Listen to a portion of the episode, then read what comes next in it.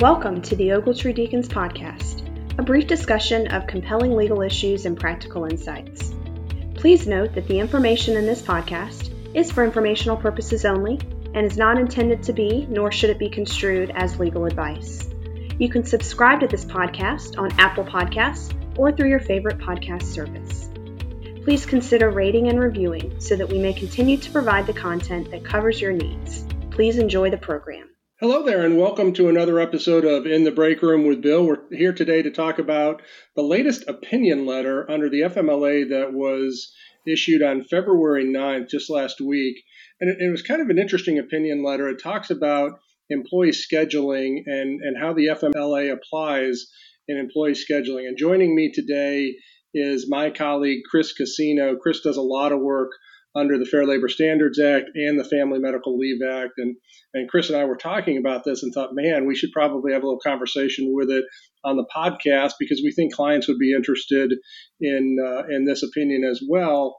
And not only how it plays under the FMLA and, and how employers have to respond under the FMLA, but how does it also interact with the ADA? So, Chris, good to have you here today in the break room. Glad I had a chance to catch you. I know you're really busy but uh, thought this was an interesting topic. What do you think? Absolutely, Bill. Uh, thanks very much for having me. I really appreciate it, and I absolutely agree with you. This is a certainly a very interesting topic. Uh, employers are all the time being faced with kind of cutting edge questions under the FMLA as people assert uh, their their right to take time off more and more frequently, and so to have more clarity coming out of the Department of Labor is certainly going to be helpful for those employers. Yeah, and, and, and I agree. And, and so the background of this particular question is the inquiry was whether an employee can use their FMLA leave to limit their work schedule for an indefinite period of time. And, and of course, the employee would have to suffer from a chronic serious health condition, provided that uh, you get all of the certifications in place and someone qualifies under the FMLA. But the answer to this, you know, the, the employer who wrote the question to the FMLA, of course, that's anonymous for, for obvious reasons, but the employer who wrote the question said, look, isn't this more appropriate for an issue if an employee wants to reduce their schedule because they have some type of condition? Isn't this more appropriate for the ADA as a reasonable accommodation and engage in the interactive process than it is for the FMLA? And, and the uh, the Department of Labor came back and said, well, no, it is an issue for the FMLA. And the question, as presented, the response was, yes, the employee can limit their work schedule on an intermittent leave basis, but the, the surprising thing and the unfortunate thing I think that makes it a difficult burden for employers is the employee can do that in perpetuity. So if the employee works 40 hours a week and wants and, and says, look, I need five hours a week less time for whatever that serious health condition is, provided that you have the, the doctor certification. Well, if it's only five hours a week, right, for 52 weeks, you're never going to get to that 480 hour FMLA 12 week entitlement. And you could do that forever, right? And, and, and then there's another example that says even if the employee works 50 hours a week, now that becomes their regular schedule. And the FMLA says, well, wait, you're entitled to 12 weeks of your regular schedule. It's not just 480 hours, but if you work a 50 hour work week, it's 600 hours. And so if you took that 10 hours off, every week as intermittent leave, right? You only get to 520 hours, leaving 80 hours of FMLA leave. So you roll into it every single year into that same amount, and you can now work a 40 hour work week for the rest of the time that, that you're with your employer, provided that the employer qualifies for FMLA and you qualify as an individual for FMLA. So I, I just thought, wow, that's, I mean, that really is kind of significant for employers who are trying to fill schedules in this particular case, the employer said, Look, I've got three shifts working a particular amount every day, and we've got several employees who have to reduce their schedules under the FMLA, and we're really having trouble with this. So I don't know. What are your thoughts about that? Yeah, a few things. Um, first of all, uh, it's sort of not surprising in a way that this letter was written because one thing that I'm sure you've encountered, and I certainly encounter with employers uh, all the time, is that they are often frustrated by the fact that they have to comply with two very similar yet very different statutes in the ADA and FMLA. And so, one mistake that people will make is they'll think, well, I'm complying under the FMLA and they ignore the ADA, and then they can get end up with a lawsuit uh, on the short end of a lawsuit of an ADA lawsuit because yeah, they were complying with the FMLA but not the ADA. And so this letter is certainly a reminder of that tension that employers are are going to face all the time. And you know, the letter emphasizes, look, these two statutes provide different things, and they, they certainly do provide for different things. But what's going to be important is going to be what gives the employee the most protection. And so that's what happened in this particular case is the the uh, Department of Labor emphasized that it's going to be whatever gives the employee the most protection. And then, you know, really it, it sort of was interesting in that it, in a way, removes a distinction that has often existed between the ADA and FMLA, in that the FMLA, you know, is limited, right? It, it offers for 12 weeks of leave a year. The ADA is not limited a, by a specific amount. Uh, and but but this opinion letter says, look, if it's a lim- if, if the leave is limited in time uh, for to say a few hours a day, uh, you're like you mentioned, you're never going to hit that maximum, and so this could be sort of eternal sort of accommodation that you have to give uh, pursuant to the FMLA when when usually that sort of thing would be under the ADA. So I thought it was very interesting in that that way as well. And to me, that's really interesting, right? Because okay, so say you have that 50-hour work week that we talked about and your doctor has said to you because you suffer from a serious health condition for whatever reason whether it's a mental health condition or a, a, physical health condition you know whatever that is you have to take you have to have a 40 hour work week and now you've asked for the intermittent leave it's been granted of course and now you're only working 40 hours a week and you're using 520 hours of FMLA time of the 600 that you have available every year but then what if you have an accident or something else that would, uh, some other condition that would qualify you as disabled, as an individual with a disability under the ADA, and now you use the rest of your FMLA leave, but you need additional leave on top of that incremental FMLA that you're using, right, to go out on ADA. Well, it, it's it's really kind of twofold what happens here, right? It, it's it's contingency that you never really thought about, but once your FMLA expires, according to this opinion letter, and they buried it down toward the end when people get really tired and don't want to read anymore. Um, but they said, okay, well, if your FMLA expires midterm, you don't get that intermittent leave anymore, right? That that FMLA leave drops out, but then does the ADA kick in? Is the question, and there has been questions, and there's questions in the courts whether intermittent leave actually applies under the ADA, right, as a reasonable accommodation. And most courts, I think, answer that to some extent, right? So in the 11th Circuit, you can take leave under the ADA, whether that's intermittent or just, uh, you know, a normal employee leave without working at all. But it has to be definite in duration and reasonable in time. So you have that two prong approach. Most jurisdictions do apply the ADA in the same way, and most jurisdictions do have sort of that reasonableness standard when applying it, other than California, where it's, you know, basically you can take a year off um, and still be able to, to be job protected to, to be able to come back to work. But we won't talk about that for now. And so it's interesting the permutations that could apply to this. But you're absolutely right. What they say at least twice during uh, during the discussion of this five page opinion letter is we are going to review both the FMLA and the ADA, which the ADA, of course, is under the purview of the EEOC, so the Department of Labor wouldn't necessarily opine on it. But we're going to review these in the light most favorable to protection of the employee. And so you're really stacking these potential leave issues. And it does make, especially if you're in an environment that's a, a very regimented, scheduled environment, I think of a manufacturing environment under those terms, it makes it really tough to schedule things. Absolutely. And one of the, the things that I'm interested in seeing as a result of this is whether people use this sort of leave, right? And like you mentioned, then they run out and the ADA kicks in. And then they use as evidence for the fact that they can perform their job duties uh, with this reduced schedule. The fact that, look, I've been doing it for two years and my productivity is is great despite the fact I'm taking off this much time, and then using that as evidence. So I, I, I will be interested to see whether whether that happens and how courts rule when when those cases come up. And then in terms of you know scheduling, it certainly can be difficult, especially with employers like, for example, in manufacturing, where they have you know very specific shifts for people to work. One of the advantages employers do have in this situation is that they, they can request that the time off is taken at, at a time and that is least burdensome to the employer and assuming they can get a doctor to sign off on that you know that might be one way to deal with that problem is to put it on a, a you know to ask them to take the leave at a particular time that it will will interrupt the least. And um, you know if they can get the sign off of the physician that would be that would be great. Uh, of course if you don't you still have to give them the leave and you know and, and it'll interrupt operations. But it's a method that is available to employers. And you're absolutely right. That's an interesting point. Employers can ask employees to schedule things in a way that, that would be both beneficial to the employee and the employer. But I want to go back to that comment that you mentioned earlier about someone who, who then says or uses evidence in some type of case, and let's assume that it's an ADA denial case, right?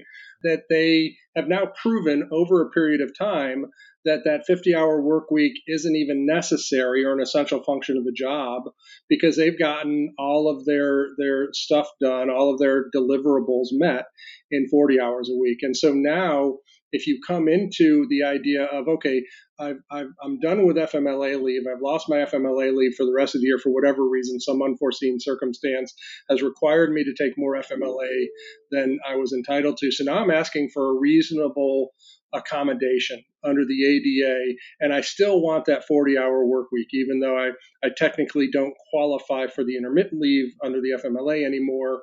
But let me tell you this, employer, you are going, if you deny my reasonable accommodation, I'm going to come back and show you the evidence that I've been working for six, eight, 10, 26 months, right?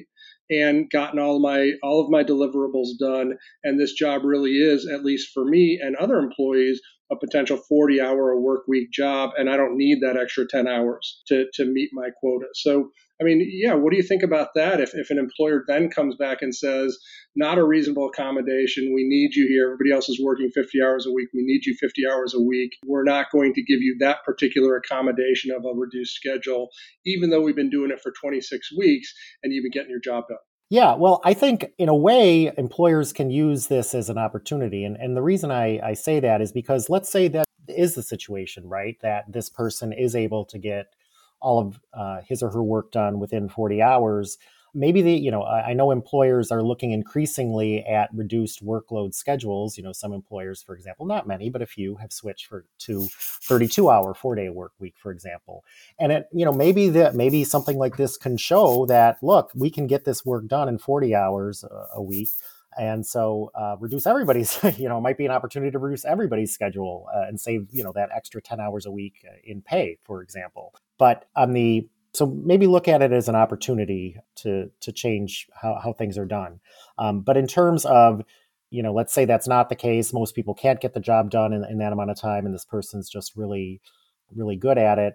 Uh, it will be, you know, frankly, it will just be interesting to see how the courts come out because I could see it coming either way. You know, I, I know that for a time, for example, under the ADA, there was this position courts were taking that being present at work was a very just basic job duty requirement. But now with the pandemic, you know, people are realizing that maybe it's not. And so back before the pandemic, courts were saying, look, we're not going to like punish employers for giving their employees the the option to work for home from home, certain employees, but not give it to others because that would disincentivize employers from you know being good to their employees in that regard. Uh, we could see courts taking that position in this you know if this case comes out, but I could also see them taking the opposite position. So I'm, I'm definitely genuinely interested in how it comes out. The other uh, consideration, right, is undue hardship. There is no undue hardship exemption or analysis under the FMLA. If they, you know, if someone is qualifies for FMLA leave and they qualify uh, by certification of their healthcare provider, then they get it, right? You know, whatever it happens to be. But in the with the ADA, you have an undue hardship analysis, and that comes into play. So I want to talk about just a little bit of, of how the ADA has sort of supplemented FMLA leave, especially in recent years.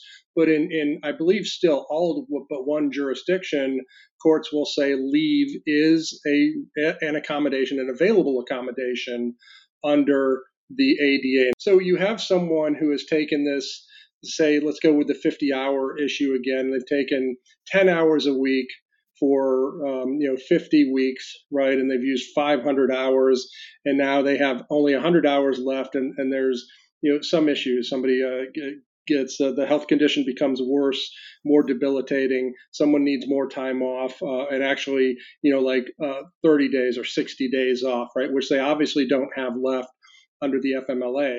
And then the, the ADA comes into place, right? You can give leave, and, and most courts will require you to give leave as an entitlement, even though you've used up all of your FMLA leave. And, and that's where it really, I think, becomes most difficult for employers. It used to be that employers that didn't use that rolling calendar method, they use, either used a calendar year method or a date to date method of uh, accrual under the FMLA.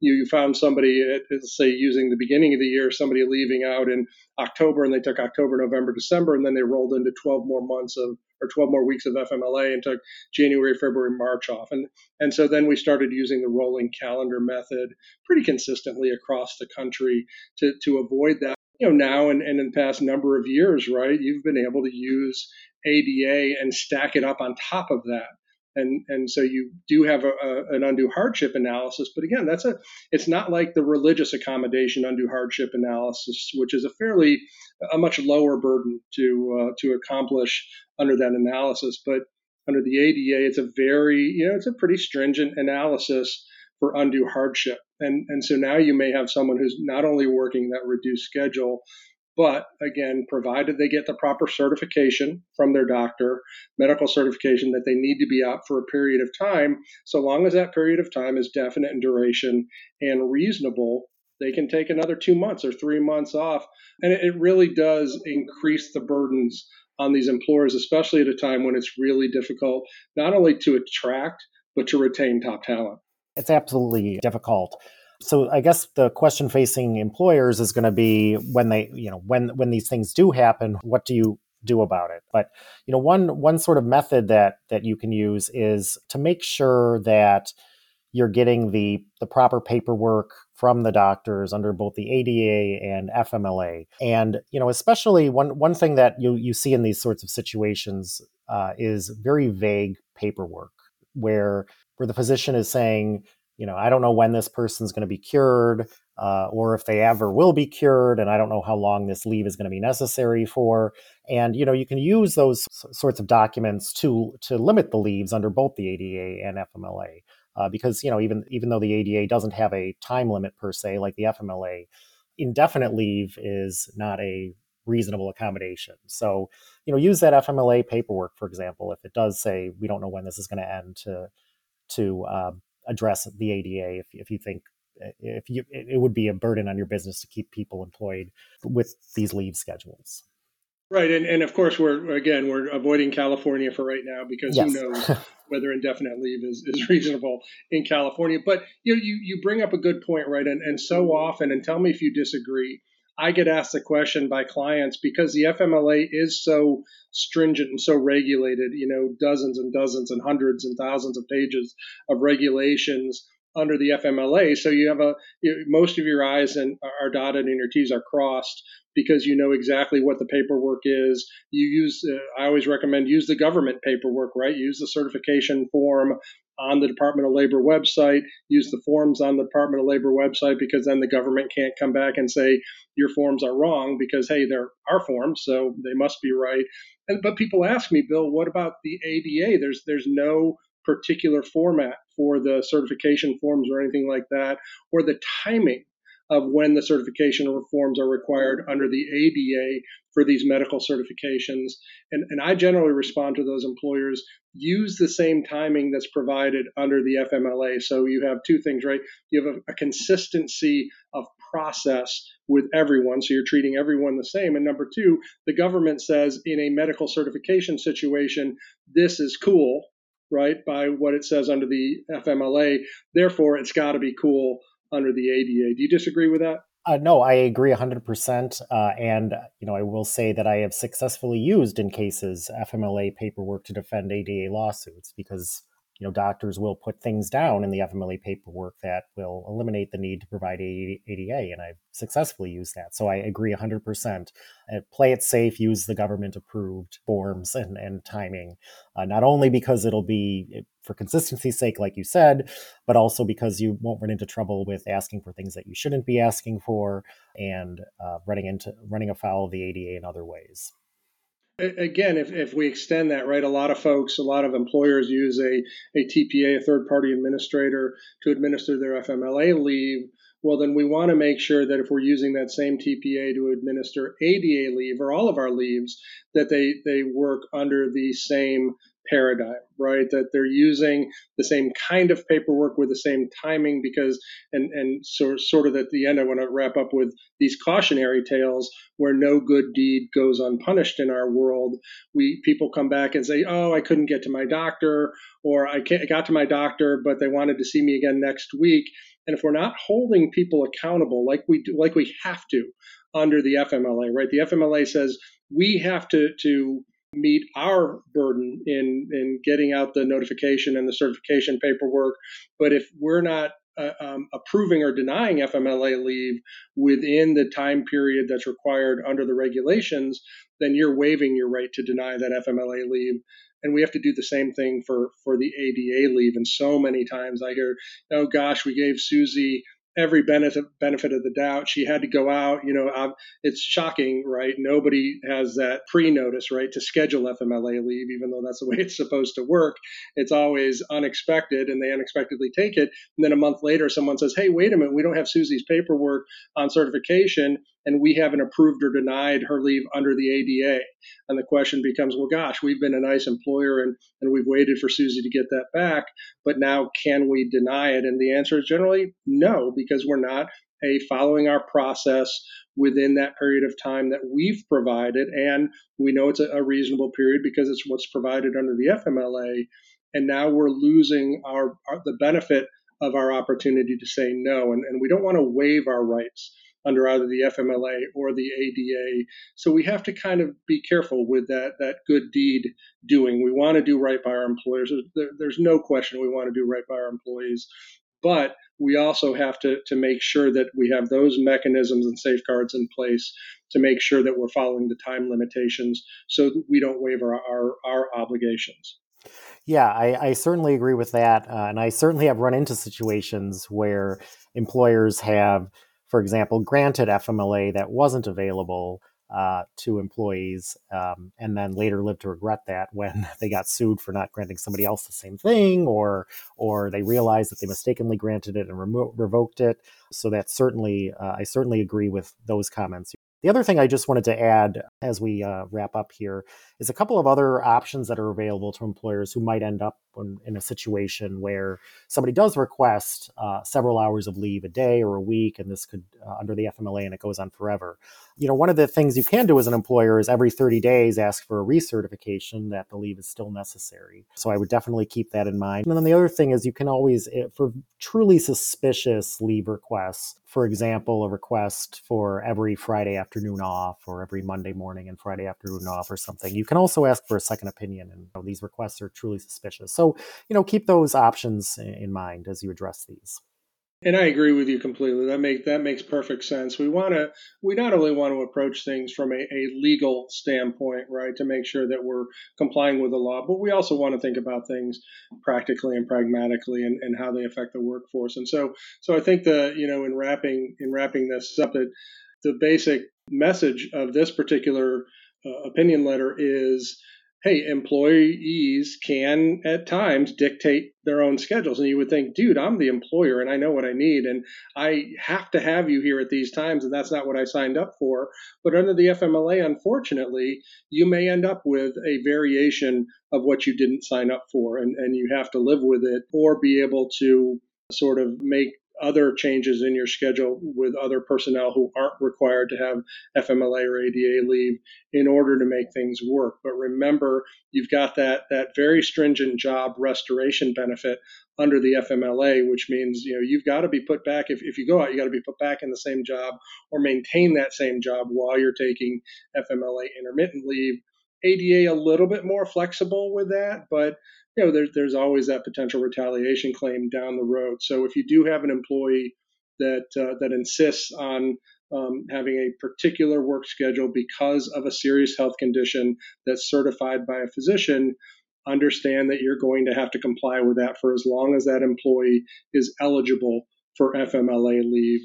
And you may have to look for, you know, outside of the box for answers on how to accommodate that leave with other scheduling issues. Yeah, and I was just gonna. That that actually reminds me of one other uh, option available to employers, uh, which is um, you can, uh, while the person is on FMLA leave, you can transfer them temporarily to another position as long as it has the same pay and it isn't uh, shown to be retaliatory. So, for example, you can't take an office worker and make the office worker a sanitation worker. But, you know, that is an option available. I mean, you do have to, at the end of the day, restore them to their position when they're done with the FMLA leave, but during it, you, you know, you can transfer them. Uh, that's, that's an option to, to reduce the burden on your operations.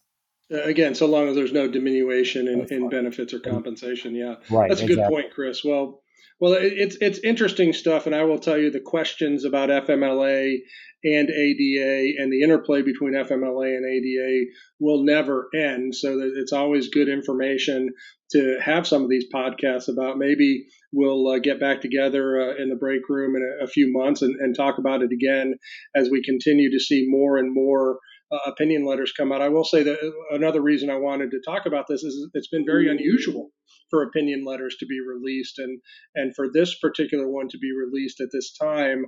Obviously the department of labor thought it was fairly significant so it's fairly significant uh, for employers i think to know it and to understand these scheduling issues.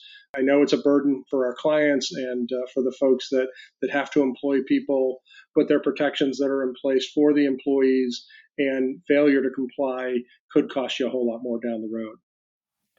Yes, absolutely. And so, yeah, follow them, uh, and and there also are, you know, like like we've tried to mention, protections for employers too. So so use those where they're available. Yep, and follow the guidelines and, and use the paperwork and don't deviate from the timeline that you've given because what you do for one, you have to do for all. So, Chris, thank you again for taking this time today. Really appreciate uh, seeing you in the break room today, and, and hopefully uh, we'll we'll have another podcast soon on a, another topic that won't be quite so stingy as this one. Absolutely. Thanks for having me, Bill. I appreciate it. You bet.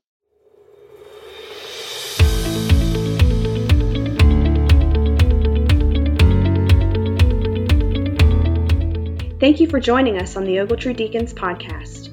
You can subscribe to our podcast on Apple Podcasts or through your favorite podcast service.